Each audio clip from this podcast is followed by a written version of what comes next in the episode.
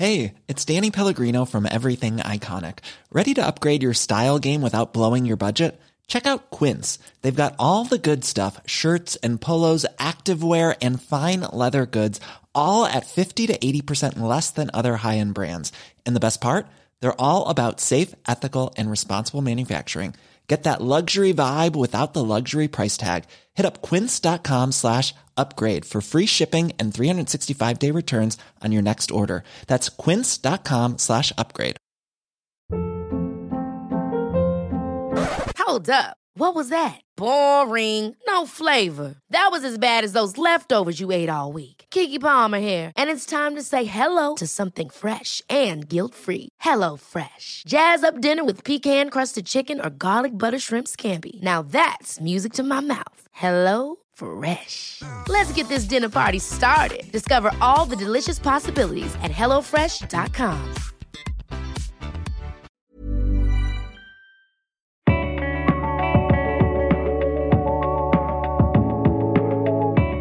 Hello, this is part two of our lovely chat with Nadia Whittome, MP. Uh, I'm currently battling a hornet. Guess who's winning?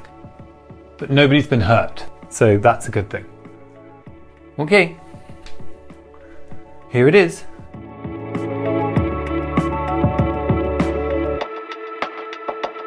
When people heckle you, tell me more about that. It's so unacceptable. Yeah, it was wild. Like the first, so when you first go into Parliament, you make, and you don't have to do it on your first day, but just the first speech you make is your maiden speech. And you talk about your constituency, you talk about what brought you here. So I spoke about all the amazing things in Nottingham, like some of them more serious than other things. I also spoke a lot about the the arts and the cultural scene in Nottingham, like Shane Meadows, Young T and Bugsey, Great. the amazing activists who had built projects and networks over many decades in the city. And I said that I stand on the shoulders of those giants. But I also spoke about my generation and the the insecurity that our generation has been defined by and why we're angry. We grew up under austerity and we want change mm. on rampant inequality and poverty, on the climate crisis. So that's your your first speech that you make. And I remember them heckling me and saying, Oh, she's only just got here. It's like, yeah, I'm making my maiden speech. That's the point. the establishment are so good at closing ranks and inventing reasons why you shouldn't step out of line. You know what I mean? Like, oh, you've only just got here. It's like, what's that got to do with anything? Why can't I just say what I want to say? I think it's so interesting when people come in and try to change the status quo. Like, if that the establishment is very alive to that and very resourceful as to how to shoot people down, which means they know that that person is right for speaking out, right? You know, like it, they're they're not blissfully unaware of the inequality. But do you sometimes feel like you're in the wrong place in some ways? Do you feel like it's harder to get things done maybe than if you weren't an MP? I think Parliament is an important part of our democracy. I don't think that every change that we need in society can be won through Parliament. Mm-hmm. But I think if you believe that anything at all can be changed through Parliament, which obviously it can, mm. people's lives can be materially improved by laws made in Parliament, then as activists we also have to have to engage with that system, and that means some of us being MPs. It's not the most important job; it's just one of the jobs hmm. that will achieve change. But actually, what really drives change and what has always won change through history has been movements of people coming together and forcing Parliament to do the right thing. But then mm-hmm. you do actually need people in Parliament to link those things together. That's quite interesting, isn't it? Because I suppose you're now the second youngest person in Parliament. Is that right? Yes, How do you feel about that? oh, I'm happy. I um I've just turned 27, Yeah. which I think is a hot age, and it's not hot to be called baby of the house. Um, you talked about growing up under austerity, which the AOC did as well, um, and coming of age, and actually, maybe part of the issue not that it necessarily is an issue, is that there's not many people from your peer group in the Houses of Parliament. You know, you're one of the first, and then number two is what's his name? Keir Mather. Keir Mather. Also an LGBT MP. So we've had three LGBT babies of the House in a row. Who was number one? Mhairi Black. Oh yeah, yeah. So all their worst nightmares coming true. they're coming for us. And are there any like in amongst all of this pomp and ceremony and ridiculousness? Who are your friends? Like who are the who are the people we should know about and love and there are there are good people in there and actually I'd say people from across the party who are doing good things. One of my personal hero is John McDonnell. yeah. So John McDonnell was the Shadow Chancellor under Jeremy Corbyn, so between 2015 and 2019. He's a member of the Socialist Campaign Group, which I'm also a member of, and he's one of the real like stalwarts and legends of the Labour movement. We've done a bit of work together on um, democracy in Hong Kong um, because trade unionists like experiencing awful suppression there and young democracy activists. Yeah, name a cause, John Mack will be on it. I really admire the way that he's used his position to just quietly be like doing the work, you know, mm-hmm. getting people into parliament, foster parents, low paid workers. Whenever there's an industrial dispute, he's never missed a picket line. He's always stood with people, not when the light's been shining on him, but just because hmm. it's the right thing to do. And that's why it's important, even even if things feel bleak, to keep going through that time because like our time will come. Hmm. It should have already come, but we will we'll make it. Yeah. But there are also other people, you know, people who paved the way for people like me to come into Parliament, like Diane Abbott, hmm. the first ever black woman MP. There's a new generation of MPs like Clive Lewis, Bell Ribeiro Addy, Sana Begum, Olivia Blake. There are people who are traditionally sort of from the centre of the party, but are also doing good work. Like Angela Eagle mm-hmm. has been working really hard on trans rights and sticking her head above the parapet and holding the government to account. That's great. But also like our own party when that needs to happen. LGBT members of parliament across all the parties, like is there solidarity between you all across party lines? Yeah, I think there is. Obviously, we have, we'll have different views about how things should be implemented. Hmm. And some of us see this struggle more broadly, and some of us far more narrowly. Like, queer rights aren't just an issue of individual liberties, it's about liberation, it's about improving services. For example, trans healthcare is broken, but so is the wider healthcare system. We need to fix that through more investment, public ownership, um, but not not undermining that principle of public ownership. Not all conservatives would agree with that, Yeah. but we, I think, with the debate being so cruel and nasty, it is easy to find mutual agreement and areas that we can work on together because our whole community is being attacked so badly that we just have to agree this is bad and we need to stop the government doing this. But it's, it's quite the to-do list. So we what we're doing sitting here. Um, I know we should get on it. yeah, let's get on it. We'll go grab a sandwich at Pret on the way. Um, but I, What's your favourite Pret sandwich?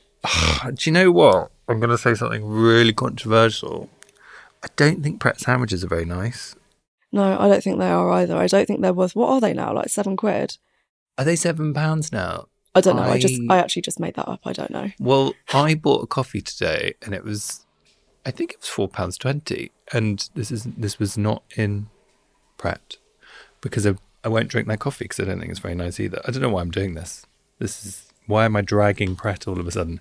But I it, it would be a ham and cheese baguette Okay. because I'm lost. You know what I mean? So I'll just be like, oh well, that would be fine. How about you? I don't know. I don't like. I don't love cold food. Like if Oh. I'm gonna get something, I want it to be I want it to be hot. So I'd usually go for the Greggs vegan sausage roll. Okay. Or um, oh, I forgot what it's called. There's another place that does like really nice vegan sausage rolls that's at train stations, Oh, um, like pasty. upper crust. yeah, upper crust. Fantastic. Yeah, pang. I, lo- I love upper crust. You don't like cold food, which I think is problematic for someone who's Why is it problematic? for someone for someone who you're busy, you're always on the run. Like Oh yeah, no, that is problematic. To be fair, yeah, yeah, no, Um, and it does mean that sometimes I just forget that it's not in a almond mummy like I forget to eat kind of way, but just like I didn't realize that time passed at this rate. yes. Whoops. How are you rectifying that in your home life? Like what is home life like? Do you have a home life? Yeah, I do have. Um, I'm really lucky to have beautiful people in my life. My partner, my friends, um, my closest friends are still like people I went to school with. And in a lot of ways, my home life hasn't changed that much.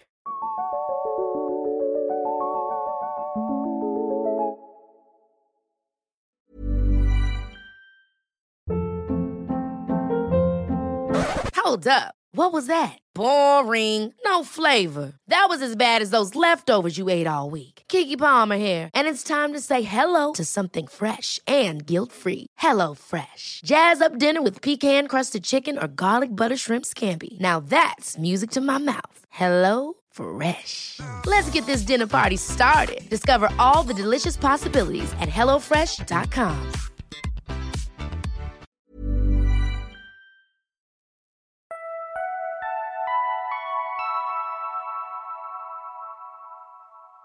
Will you just tell me the story of how you ended up as an MP? Because I know that obviously it was quick and it was a little unusual, but I don't feel like I fully understand it. Um, so the timeline. So in early 2019, the incumbent MP for Nottingham East defected to. Do you remember Change UK? Um, the new party that few MPs from Labour and the Tories set up together. is that now gone? Yeah, Right. Um, what, what was their mission? it, it was a group of MPs who weren't happy with their parties. Oh. Some of it was about Brexit, but then Hmm. the biggest kind of anti Brexit movement of MPs was from inside the Labour Party. But yeah, so in that was early 2019, and then that meant that there was a vacancy for the Labour candidate in the next election, which wasn't expected to be for for a little while. Group of us activists who'd done lots of work on like migrants' rights and workers' rights kind of got together and thought, what do we want? What do we want from this? We we want someone who's going to stand for repealing all the anti-union laws, someone who's going to stand for dismantling the hostile environment and for a green new deal. So we thought we can get the other candidates to say stuff like that by standing ourselves. And you know hopefully we'll win. But there wasn't actually an expectation that we would. We tried really hard to. It didn't just happen by accident but it wasn't expected. Yeah. and then we did win. And the snap election was called the next day. Mm-hmm. How does the snap election af- affect it? In what, and because that converts you to a member of parliament. So when you're selected, you're elected by your local party to be Yeah. the candidate, but usually that happens years in advance of a general election, see, I see, rather yeah. than one day in advance. Yeah. But obviously, we didn't know that the snap election would be called the next day. And how did like your friends and family feel about this sudden transformation? Oh, my friends thought it was so joke. my friends thought it was funny. My brother thought it was really weird. So my brother's been living in Sydney since 2015. Hmm. He's 10 years older than me, so he's always seen me as like baby. Yeah. Like even when I was an older teenager, he'd be like, "Mum, Nadia's got a lot of thoughts about stuff, hasn't she? Very, yeah, very chatty." Like, yeah, that's because I'm like a grown-up person. That's but anyway, yeah, he thought it was really odd. My mum didn't think that I'd win the selection, so she'd like prepared stuff, like nice meal for me at home, Oh. Netflix on for when I inevitably lost. And then when I won, she was like, "Oh my god, um, I thought you'd lose. I'm taking the dog out for a walk. Okay, I'll I'll bring the dog. We'll both come." Oh, that's cute. And then growing up queer, when did you come out? How did you come out? You know, what was that? Tell me about all of that. Came out late-ish, I guess. I always knew that I was queer, but I didn't come out until I was 20. I, I I remember you saying I identify as queer, but I'm happy if people call me bisexual. I suppose I'm I'm thinking about like the way that the idea of coming out is is dissolving in some areas, and actually was it more like something that came to you when you were 20, or did you feel you had to define it, or you didn't feel you had to define it, and that's why it was a little bit later, or I was watching something on TV with my mum.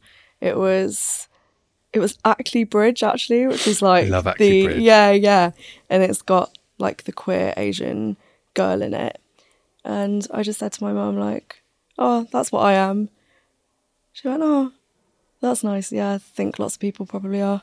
were there any dramas within the family around you coming out, or was it all fairly simple? Um, I didn't really come out to the wider family in a formal way. I think basically I got elected and then they saw it in Oh right, in stuff like about a year in when the kind of the culture war against LGBT people had really ramped up and I was speaking about it more. so that's one way and then a bunch out. of my cousins everybody. have come out now as well. So uh, yeah. pulling it together. yeah. So if anyone listening wants to come out, just get elected to, as a member of parliament, and then people just read about it. I'm very lucky not to have had any problems Mm. in my family. It's not the case for a lot of LGBT young people. Like the the rates of homelessness among LGBT young people are disproportionate to straight counterparts, Mm. um, and there needs to be a lot more a lot more support for them. And are there good things in place in Nottingham supporting There's people? there's really great stuff going on in Nottingham that people can access, but it's it's a postcode lottery for people. I think we've got the LGBT network. There are like different smaller trans and queer support groups and activism groups, but really that kind of stuff should be available everywhere. Mm. And there should also be, I mean, for specific issues like um, mental health issues triggered by, for example, becoming homeless because your family didn't accept you, or by homophobic violence towards you from within your family, that should be provided for by the state. People should be supported. and it's not happening. No. It's not happening for any any mental health condition. The waiting lists are years and years long. We get casework about it all the time, like young people and children who are very unwell and aren't able to access timely mental health support and sometimes that has fatal consequences. I remember talking to someone about CBT, which is cognitive behavioral therapy, which, you know, on the NHS, you can get 10 sessions for that if you um, are lucky enough to, you know, get on the waiting list, blah, blah, blah. But people have complex lives that aren't going to be It's not 10 unpicked in six to eight sessions or 10 sessions or however many are available if, if you're lucky enough to get them. But then there also needs to be wider change. Hmm. So it doesn't just exist in a vacuum, does it? Mental ill health. It's obviously going to be made worse by living in insecure housing, having a low paid job where your terms and conditions are awful, um, your local community centre and your leisure centre shutting down, not having a youth group around anymore. All, all of those things impact on mental health. That's why we need to, yes, fund mental health care and invest in research and specialist therapies, but also fix the rest of society. But do you have therapy? Do you wish you had? Like, I think growing up queer is a is a unique thing that needs, for me, needs addressing in a room. Yeah, I was I was quite open about um, in 2021. I went on a leave of absence from my job as an MP um, because I have post traumatic stress disorder, which is completely unrelated to the job or anything that arose from being an MP, but I did need time to to recover. And obviously, that's not just something that happens in three months. It's mm. it's a life's work. But I was I was fortunate to be able to take that time off.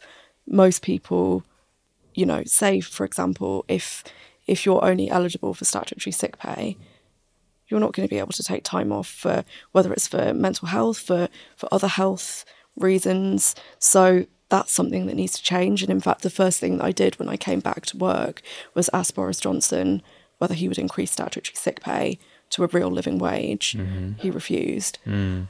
But what I saw, and it it wasn't new to me, it's something that I'd witnessed growing up as well, is just how broken our mental health services were. So I was told that you you obviously need specialist supports, but if you're going to get that on the NHS, it will take years. Mm-hmm. So if you can pay for it, then you should do that. And I was very lucky that while I haven't been in a position to be able to pay for that before, now I was an MP, I mm. could do that. I didn't feel comfortable doing it because I I don't believe in private healthcare, but I'm grateful that I was able to do that. But very angry that most people aren't. So, Nadia, what's next for you? Would you like to one day run the party? No, Definitely not. definitely not. And why is that?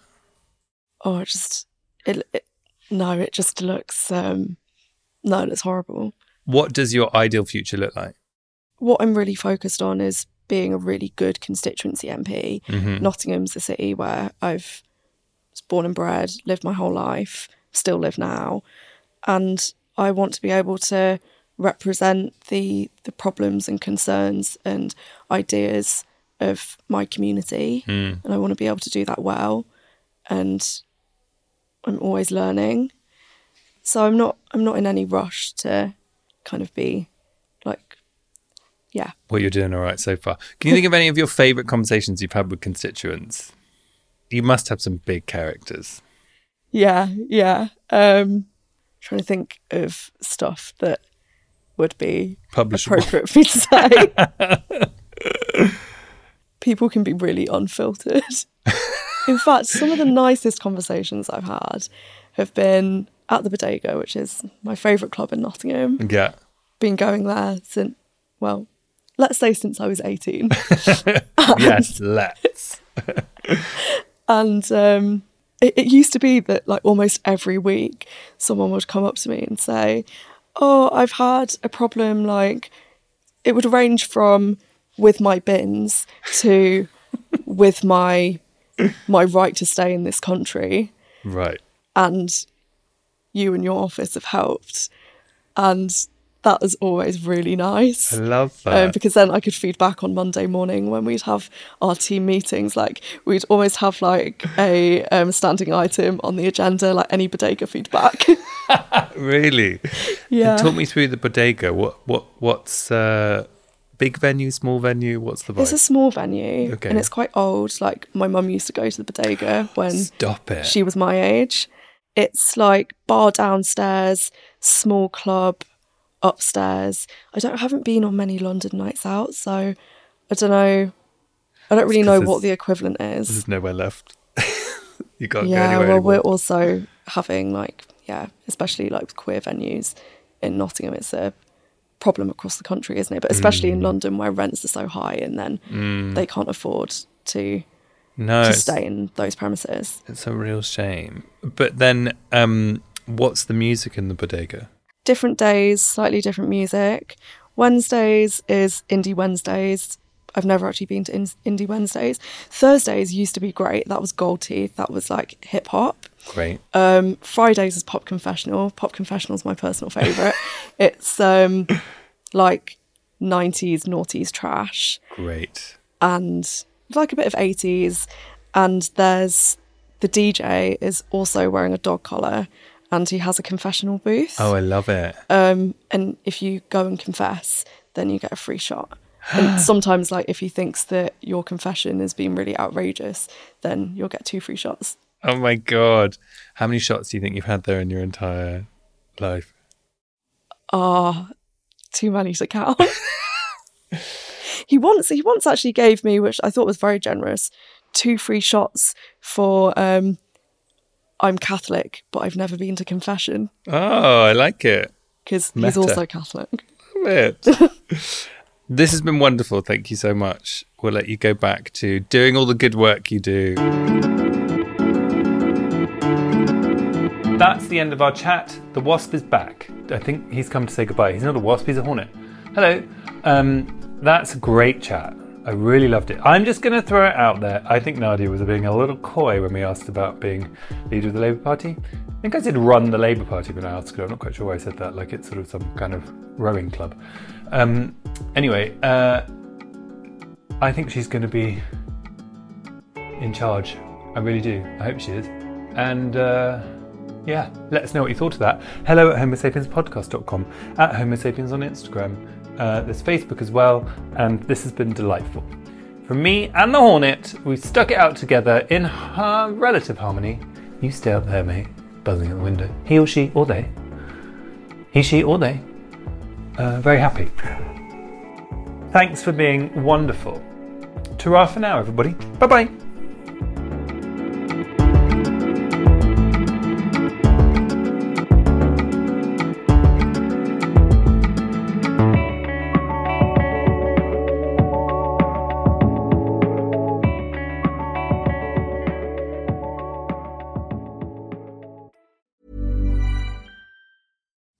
It's Danny Pellegrino from Everything Iconic. Ready to upgrade your style game without blowing your budget? Check out Quince. They've got all the good stuff shirts and polos, activewear, and fine leather goods, all at 50 to 80% less than other high end brands. And the best part? They're all about safe, ethical, and responsible manufacturing. Get that luxury vibe without the luxury price tag. Hit up quince.com slash upgrade for free shipping and 365 day returns on your next order. That's quince.com slash upgrade.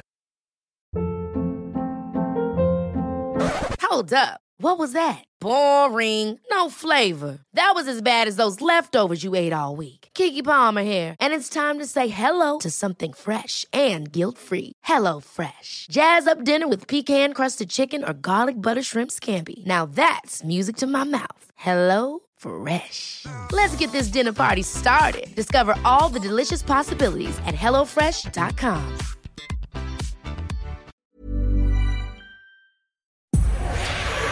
Powered by Spirit Studios.